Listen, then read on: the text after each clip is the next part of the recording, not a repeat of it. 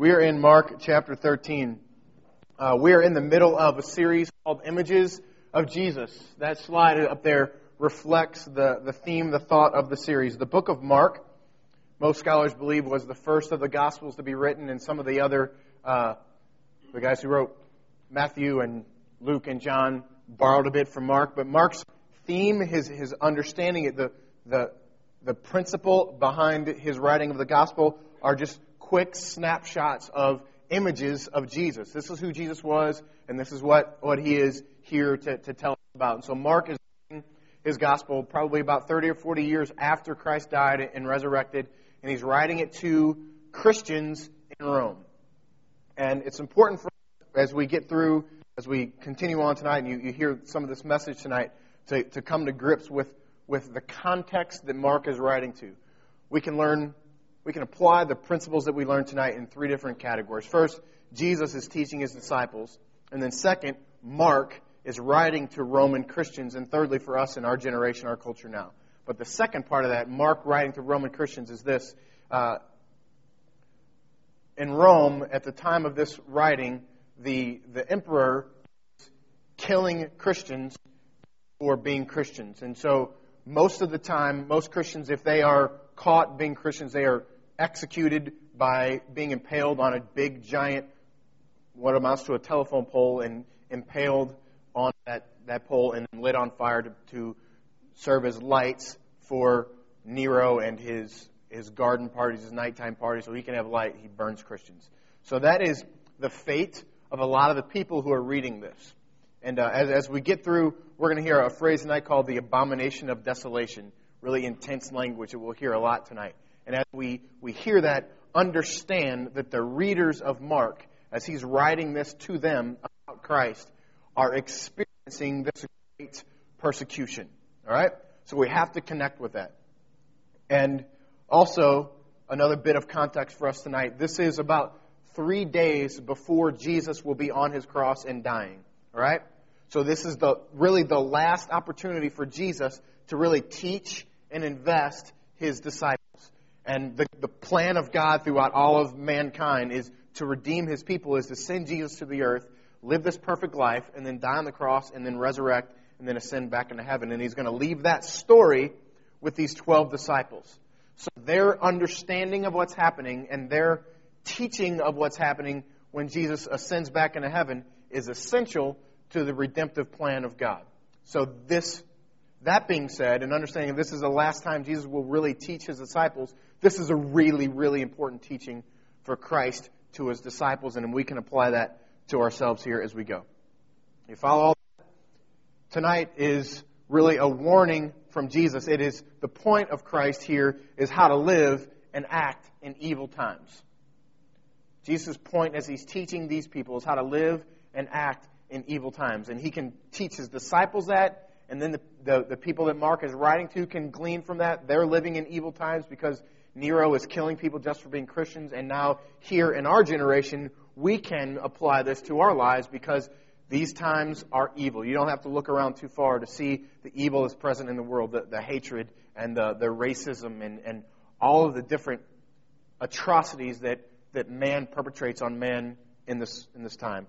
So Jesus is teaching his disciples, and in, in direct relation. He's teaching us how to act and how to live in uh, evil times. There's a comment as we're walking through this guy named William Lane, and uh, William Lane says this The primary element in Jesus' counsel is exhortation motivated by deep pastoral concern for his people.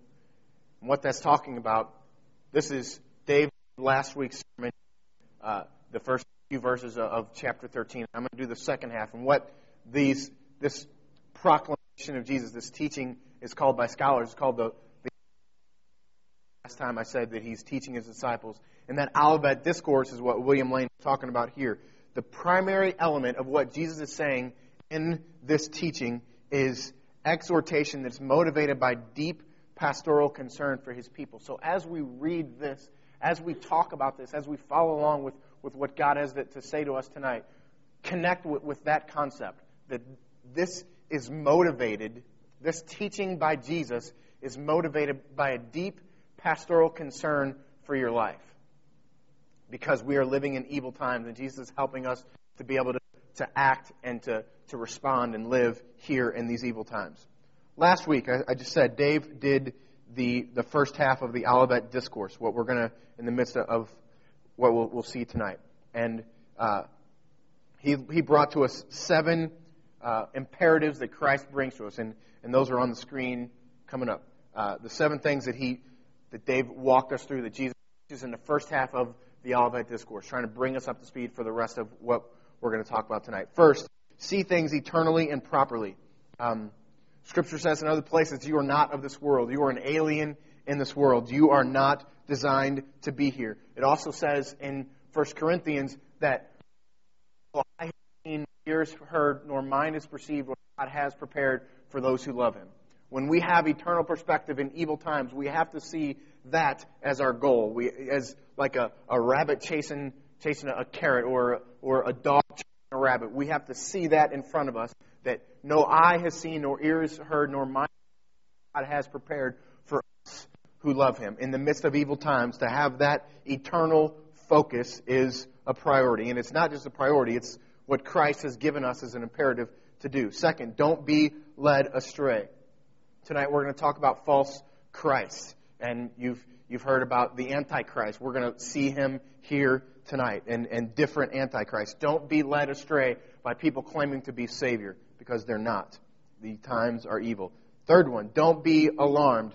Um, pain and difficulty and evil, when it wreaks havoc in our lives and in those around us, it can lead to confusion. Don't be alarmed because the days are evil, so evil is going to happen to you. Evil is going to happen to those around you. I visited a, a, another church this morning, and, and I, I bumped into a girl that I, I went to like first grade through 12th grade with, and uh, hadn't seen her. I just we just had my 20 year reunion a couple months ago, and I didn't see her there. I hadn't seen her in 20 years. Her dad died yesterday, and it was uh, a, rough thing. And imagine, you know, hey Karen, how are you? I haven't seen you in forever. Why? Why? Why? Are you, do you go to the church? Oh no, I don't go to the church, but my dad did, and he just died yesterday. The times are evil, and and difficulty happens in our lives. Christ, in this Olivet pastoral discourse to our lives, don't be alarmed because the days are evil. Don't be led astray. See things eternally. Fourth, be on your guard. Again, the days are evil. Not so much be on your guard as to not let bad stuff happen to you because it's going to happen, but be on your guard in light of don't be easily swayed. Don't be freaking out. Don't be confused by the fact that the times are evil. Be on your guard. And fifth, Jesus commanded us to proclaim the gospel. And that's not just talking about guys like me who stand up in front of people like you and preach. We need to proclaim the gospel to our own hearts all the time. When evil happens in our lives, when evil is present, when disaster approaches our lives, proclaim the gospel.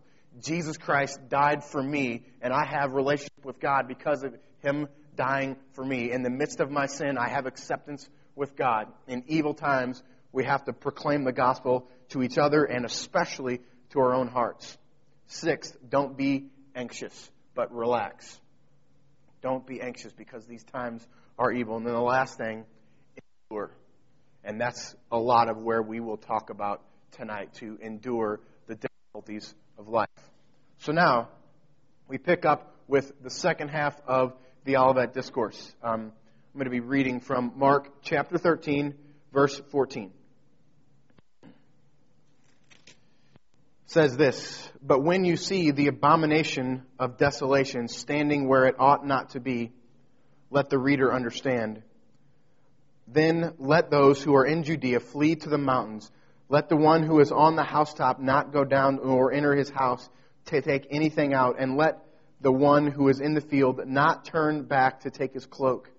And alas, for women who are pregnant and for those who are nursing infants in those days, pray that it may not happen in winter. For in those days there will be such tribulation as has not been from the beginning of creation that God created until now and never will be. And if the Lord had not cut short the day, no human being would be saved for the sake of the elect, for he, whom he chose, but he shortened the days. And if anyone you look, here is the Christ, or look, there he is, do not believe it. False Christs and prophets and false prophets will arise and perform signs and wonders to lead astray, if possible, the elect. On your guard, I have told you all the things beforehand. But in those days, after that tribulation, the sun will be darkened. Listen to the intense language.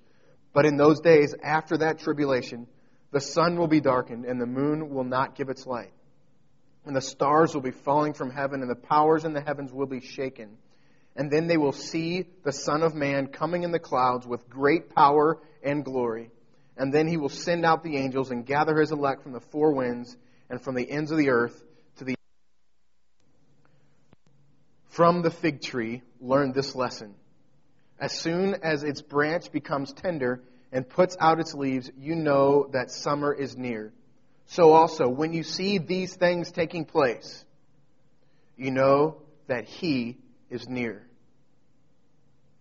At the very gates, truly I say to you, this generation will not pass away until all these things take place. Heaven and earth will pass away, but my words will not.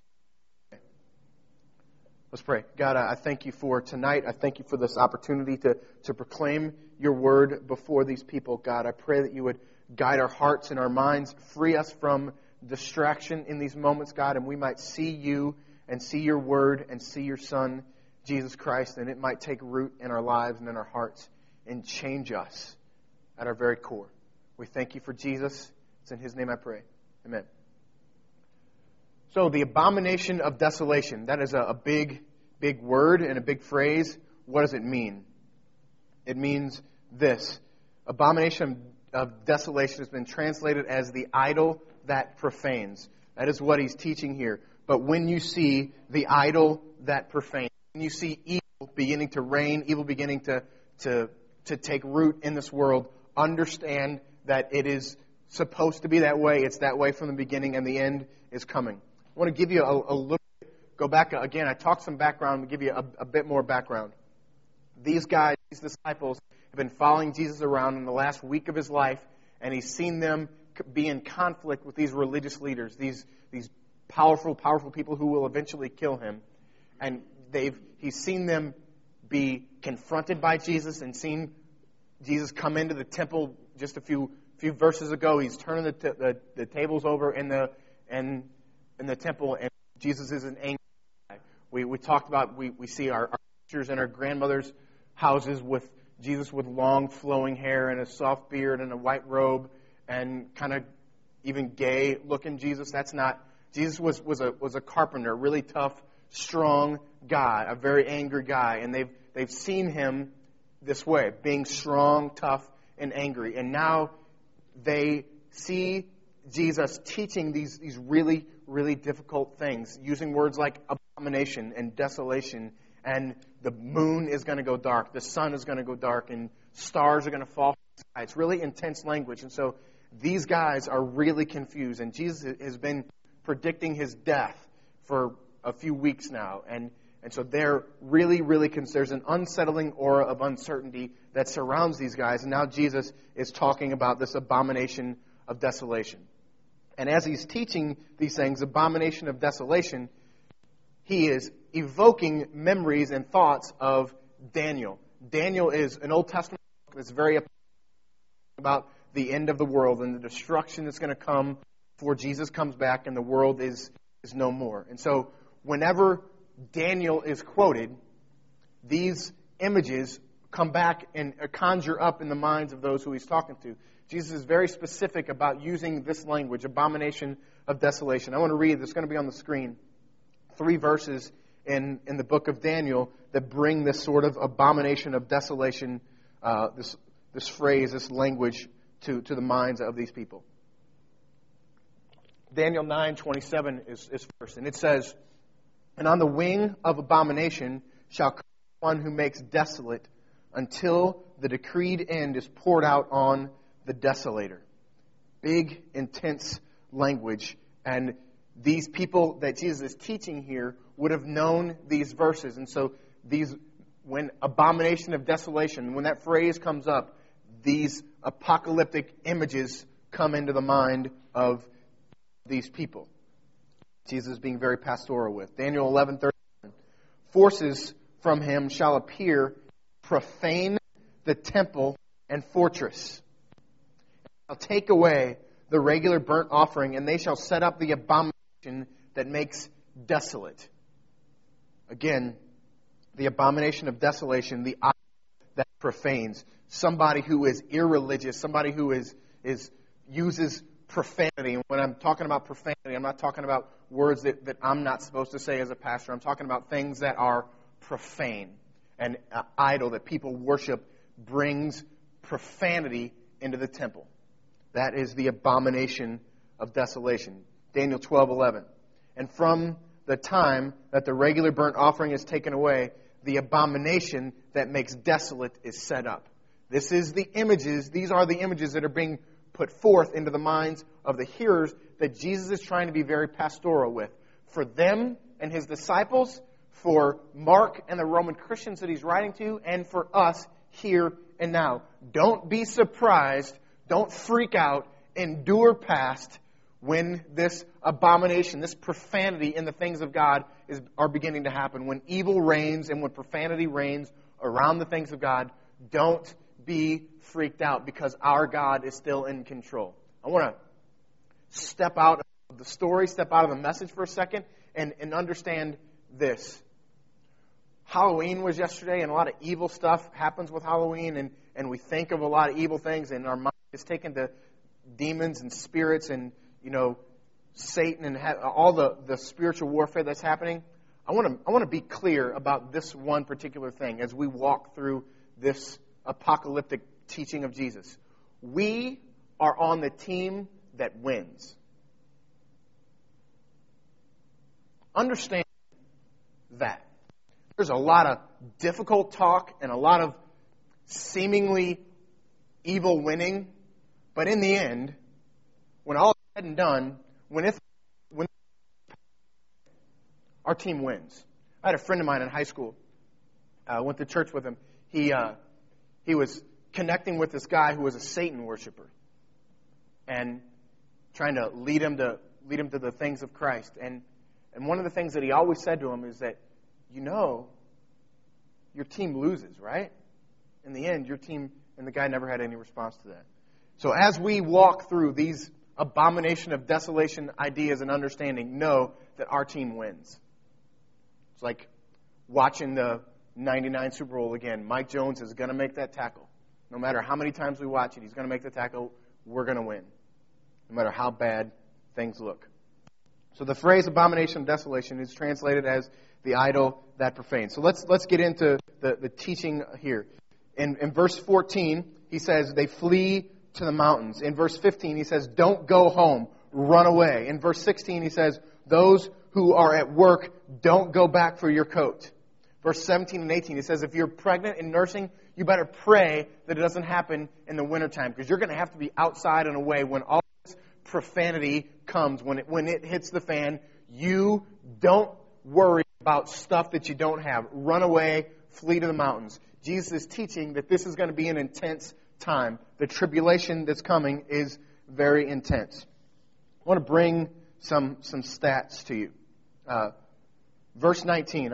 Let's, let's read verse 19 first verse 19 says, For in those days there will be such tribulation as has not been from the beginning of the creation that God created until now and never will be. Uh, throughout the course of history, there have been, check this stat because it was astounding to me, 137 million people throughout the course of history have died from the bubonic plague. 137 million people. To date, 25 million people have died from AIDS. In three years in the United States, 187,000 people died from typhoid fever. In 1932, 5 million Soviets died from famine. In 1928, 3 million people in China died from a drought. Three years later, ironically enough, 3.7 million people died in a flood. You got three, three million people dying in a drought. Same country, Three years later, 3.7 million people die in a flood. 15 disasters since 1901 have happened worldwide that have killed more than 1 million people. Let me say that again. 15 natural disasters since 1901 throughout the, the world have killed more than a million people. World War II, 50 to 70 million people died. In World War I, 8.5 million people died. Another 7.8 million people were never found, deemed missing in action. So almost 16 million people in World War I dead. Let me read one phrase for you again. For in those days there will be such tribulation as has not been from the beginning of creation. That is scary. 137 million people died from one disease. 25 million people have died from AIDS. 50 to 70 million people died in World War II.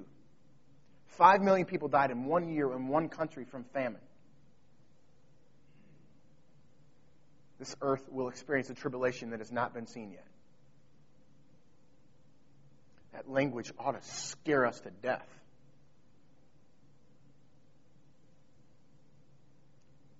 Verses 21 and 22 bring up the image of the false Christ. And then, if anyone says to you, Look, here is the Christ, or Look, there he is, do not believe it. False Christ and false prophets will arise and perform signs and wonders and lead astray if possible.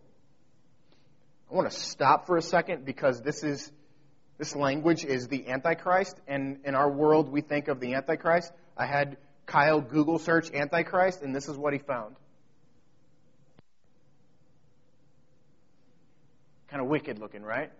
If Travis was here tonight, he'd say that's really cool looking. And, and when we see Antichrist, when we think of Antichrist, this is what we see.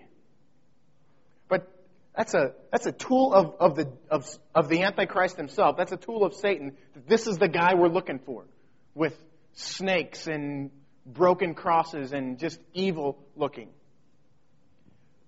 Christ is not the last name of Jesus. Christ is a, is a term for who Jesus was. Christ, the, the word means the anointed one of God who came to save. So when we see that, the anointed one of God who came to save, anytime you see the word Messiah in the Old Testament, it's the same word as Christ in the New Testament. So when we see Antichrist, when we say false Christ, when we see false Savior, ultimately what it is is someone that we look to to place our hope in to save us. It's not a guy that looks evil.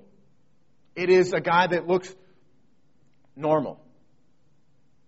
And in our world, we are culture filled with a Savior crisis.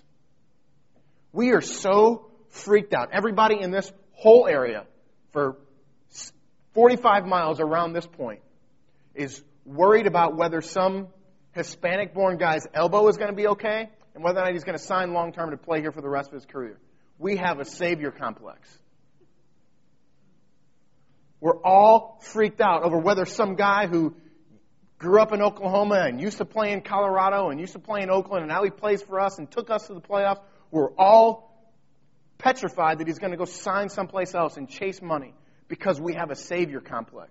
Because we're all desperately looking for someone to come and guide us and lead us and save us. So we are totally susceptible to false Christ. There's a whole lot of people on this planet that, that or in this country that look to Barack Obama as our Savior. I'm not going to, some right wing nut jobs or have already called him the Antichrist. I'm not going to go that far. But we do place way too much hope and trust in him as our Savior. And that's what a false Christ is. So as we look for people that are false Christ, for people to be on our guard against, don't look for this evil, bloody, vampire looking Halloween guy. Look for someone who the generations are placing hope and placing trust in their salvation for. I want to read those verses 21 and 22 again in light of this new understanding of what a false Christ is. And then if anyone says to you, Look, here is the Christ, here is the one who's going to save us. Look, there he is. Do not believe it. False Christs and false prophets will arise and perform signs and wonders and lead us to lead astray, if possible, the elect. Be on your guard. I have told you all about these things beforehand. When Jesus does come back, we're not going to wonder is, is, is that the Christ? Is that Jesus coming to bring his people back to heaven? Is that him? We're not going to have to wonder. Don't worry. Don't freak out about this Antichrist situation. Verse 24. But in those days, after tribulation, the sun will be darkened, and the moon will not give its light. And the stars will be falling from heaven, and the powers in the heavens will be shaken. A lot of scripture, when there's apocalyptic language like this, we, we pass by what's happening. Where if we read this in the newspaper about this happening, it, it would, it would do something different to us than just reading it out of the Bible. I want you to connect with, with what's happening, what is being said. But in those days, after the tribulation, the sun will be darkened, and the moon will not give its light, and the stars will be falling from heaven, and the powers in the heavens will be shaken. Have you ever been someplace that was really, really cold and really, really dark and you didn't know where you were? And how scary that is? When I was uh, right out of college, I went to uh, this a, a, training program. I, I, worked in insurance for a while, and I went to a training program for six weeks in Boston, and they put us up in a, a hotel, or not a hotel, an apartment complex in, in Boston, in downtown. And uh, like the, the first, the second weekend we were there, a bunch of the guys that were part of this program went, went to this, to hang out at this bar downtown. And I didn't know any of these guys and I didn't drink and, uh, but I was, I was 24, so was still pretty young. And we're all sitting around this, this bar and, uh, there's a girl that I'd been talking to. Uh, and so, uh, those guys who know me well, are the ones that are laughing because that was like the fourth I ever talked to. You. The fifth, the, the fifth one is right there. Uh, so the the guys that I was with didn't really know me very well, and they just left. They're like, Rick's talking to that girl over there, and they just left. And we were like probably a mile away from where our apartment was, and I'd been there for like 13 days. And so the place closes and, and I walk out and I'm I'm thinking my buddies are going to be like right outside and they're not. And it's one in the morning and I'm like, and I've got no idea where I am. And I, I'm lucky to be able to make my way home from here tonight. I, I don't I don't know direction very well. so here I am in a strange city. It's one in the morning. It's really dark. It's really cold, and I've got no idea where I am. And was scared to death. This 24 year old kid, and it's. I, I don't remember being more scared of whether or not I was going to sleep outside or make it back home or whatever. I'm looking for a cop to say, I think the apartment I live in is, is this one, but I'm not really sure. Can you somehow, some way, I was able to, to make my way back home. But as, as I remember those moments of being scared to death, of being dark and cold and having no idea where I was, and multiply that feeling by a whole lot, and I come to this spot where after the tribulation, the sun is dark, the moon is dark, stars are falling from the sky. We have no idea where we are. It's beautiful. Verse 26 says, And then they will see the Son of Man coming in the clouds with great power and glory. So I was studying this this week. Every time I got to this verse, I, I stopped and I closed my eyes and I imagined that dark, day where the sun is gone, the moon is gone. We've experienced this great tribulation that the world has never seen. The awful, horrific nature of that, and see this. And they will see the Son of Man coming in the clouds with great power and glory. Not the Jesus on your grandma's wall. This is warrior Jesus coming to wreak havoc on this planet and destroy those who are these false Christs. Destroy those who have tried to destroy and lead astray his elect. Remember our last, Dave's last point, his last imperative endure. As we try to endure on this planet, verse 26, and they, and then they will see the Son of Man coming in the clouds with great power and glory. And of this Olivet discourse, the point of Jesus is to give passion and strength and hope and courage to his people. He is being a pastor to them. Endure because I'm coming back for you. When life is at its darkest and evil is crouching in and pressing in, Jesus is coming back and he is in control. Verse 27 And then he will send out the angels and gather his elect. The elect are the believers, the Christians, you and I, from the four winds, from the ends of the earth to the ends of heaven. Then he closes things with this illustration. And I don't want to say much about it. Let Christ's work words speak for themselves. For from the fig tree, learn this lesson. As soon as the branch becomes tender and puts out its leaves, you know that summer is near. As evil crouches around us, the time is right The time is coming. So also, when you see these things taking place, know that He is near, at the very gates.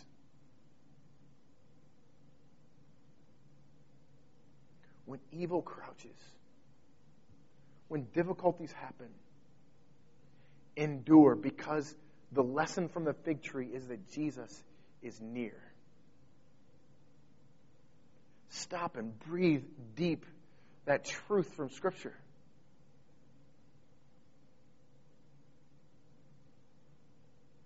In a world filled with disease and epidemics and hate and racism and war,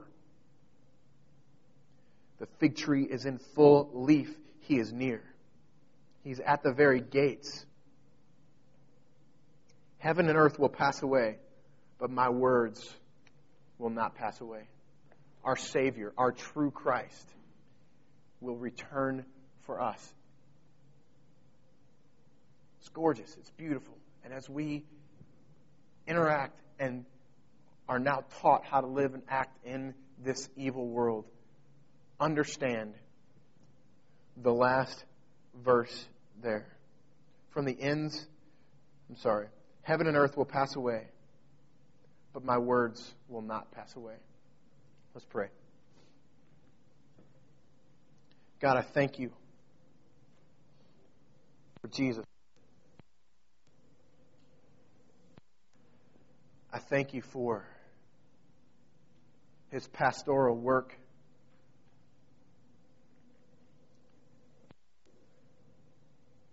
I thank you for hope in the midst of times where we can truly say we are in the abomination of desolation, God.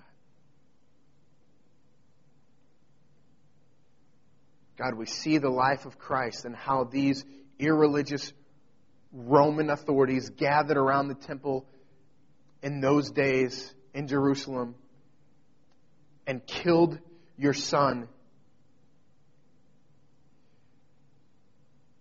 The idol that profanes is present there. The idol that profanes is present in Mark's audience. The idol that profanes is present here in our generation, God. And we cling to your promises. We seek to endure through your help.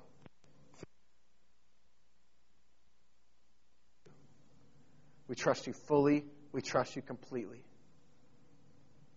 We trust in your Son, the true Christ. It's in his name that I pray. Amen.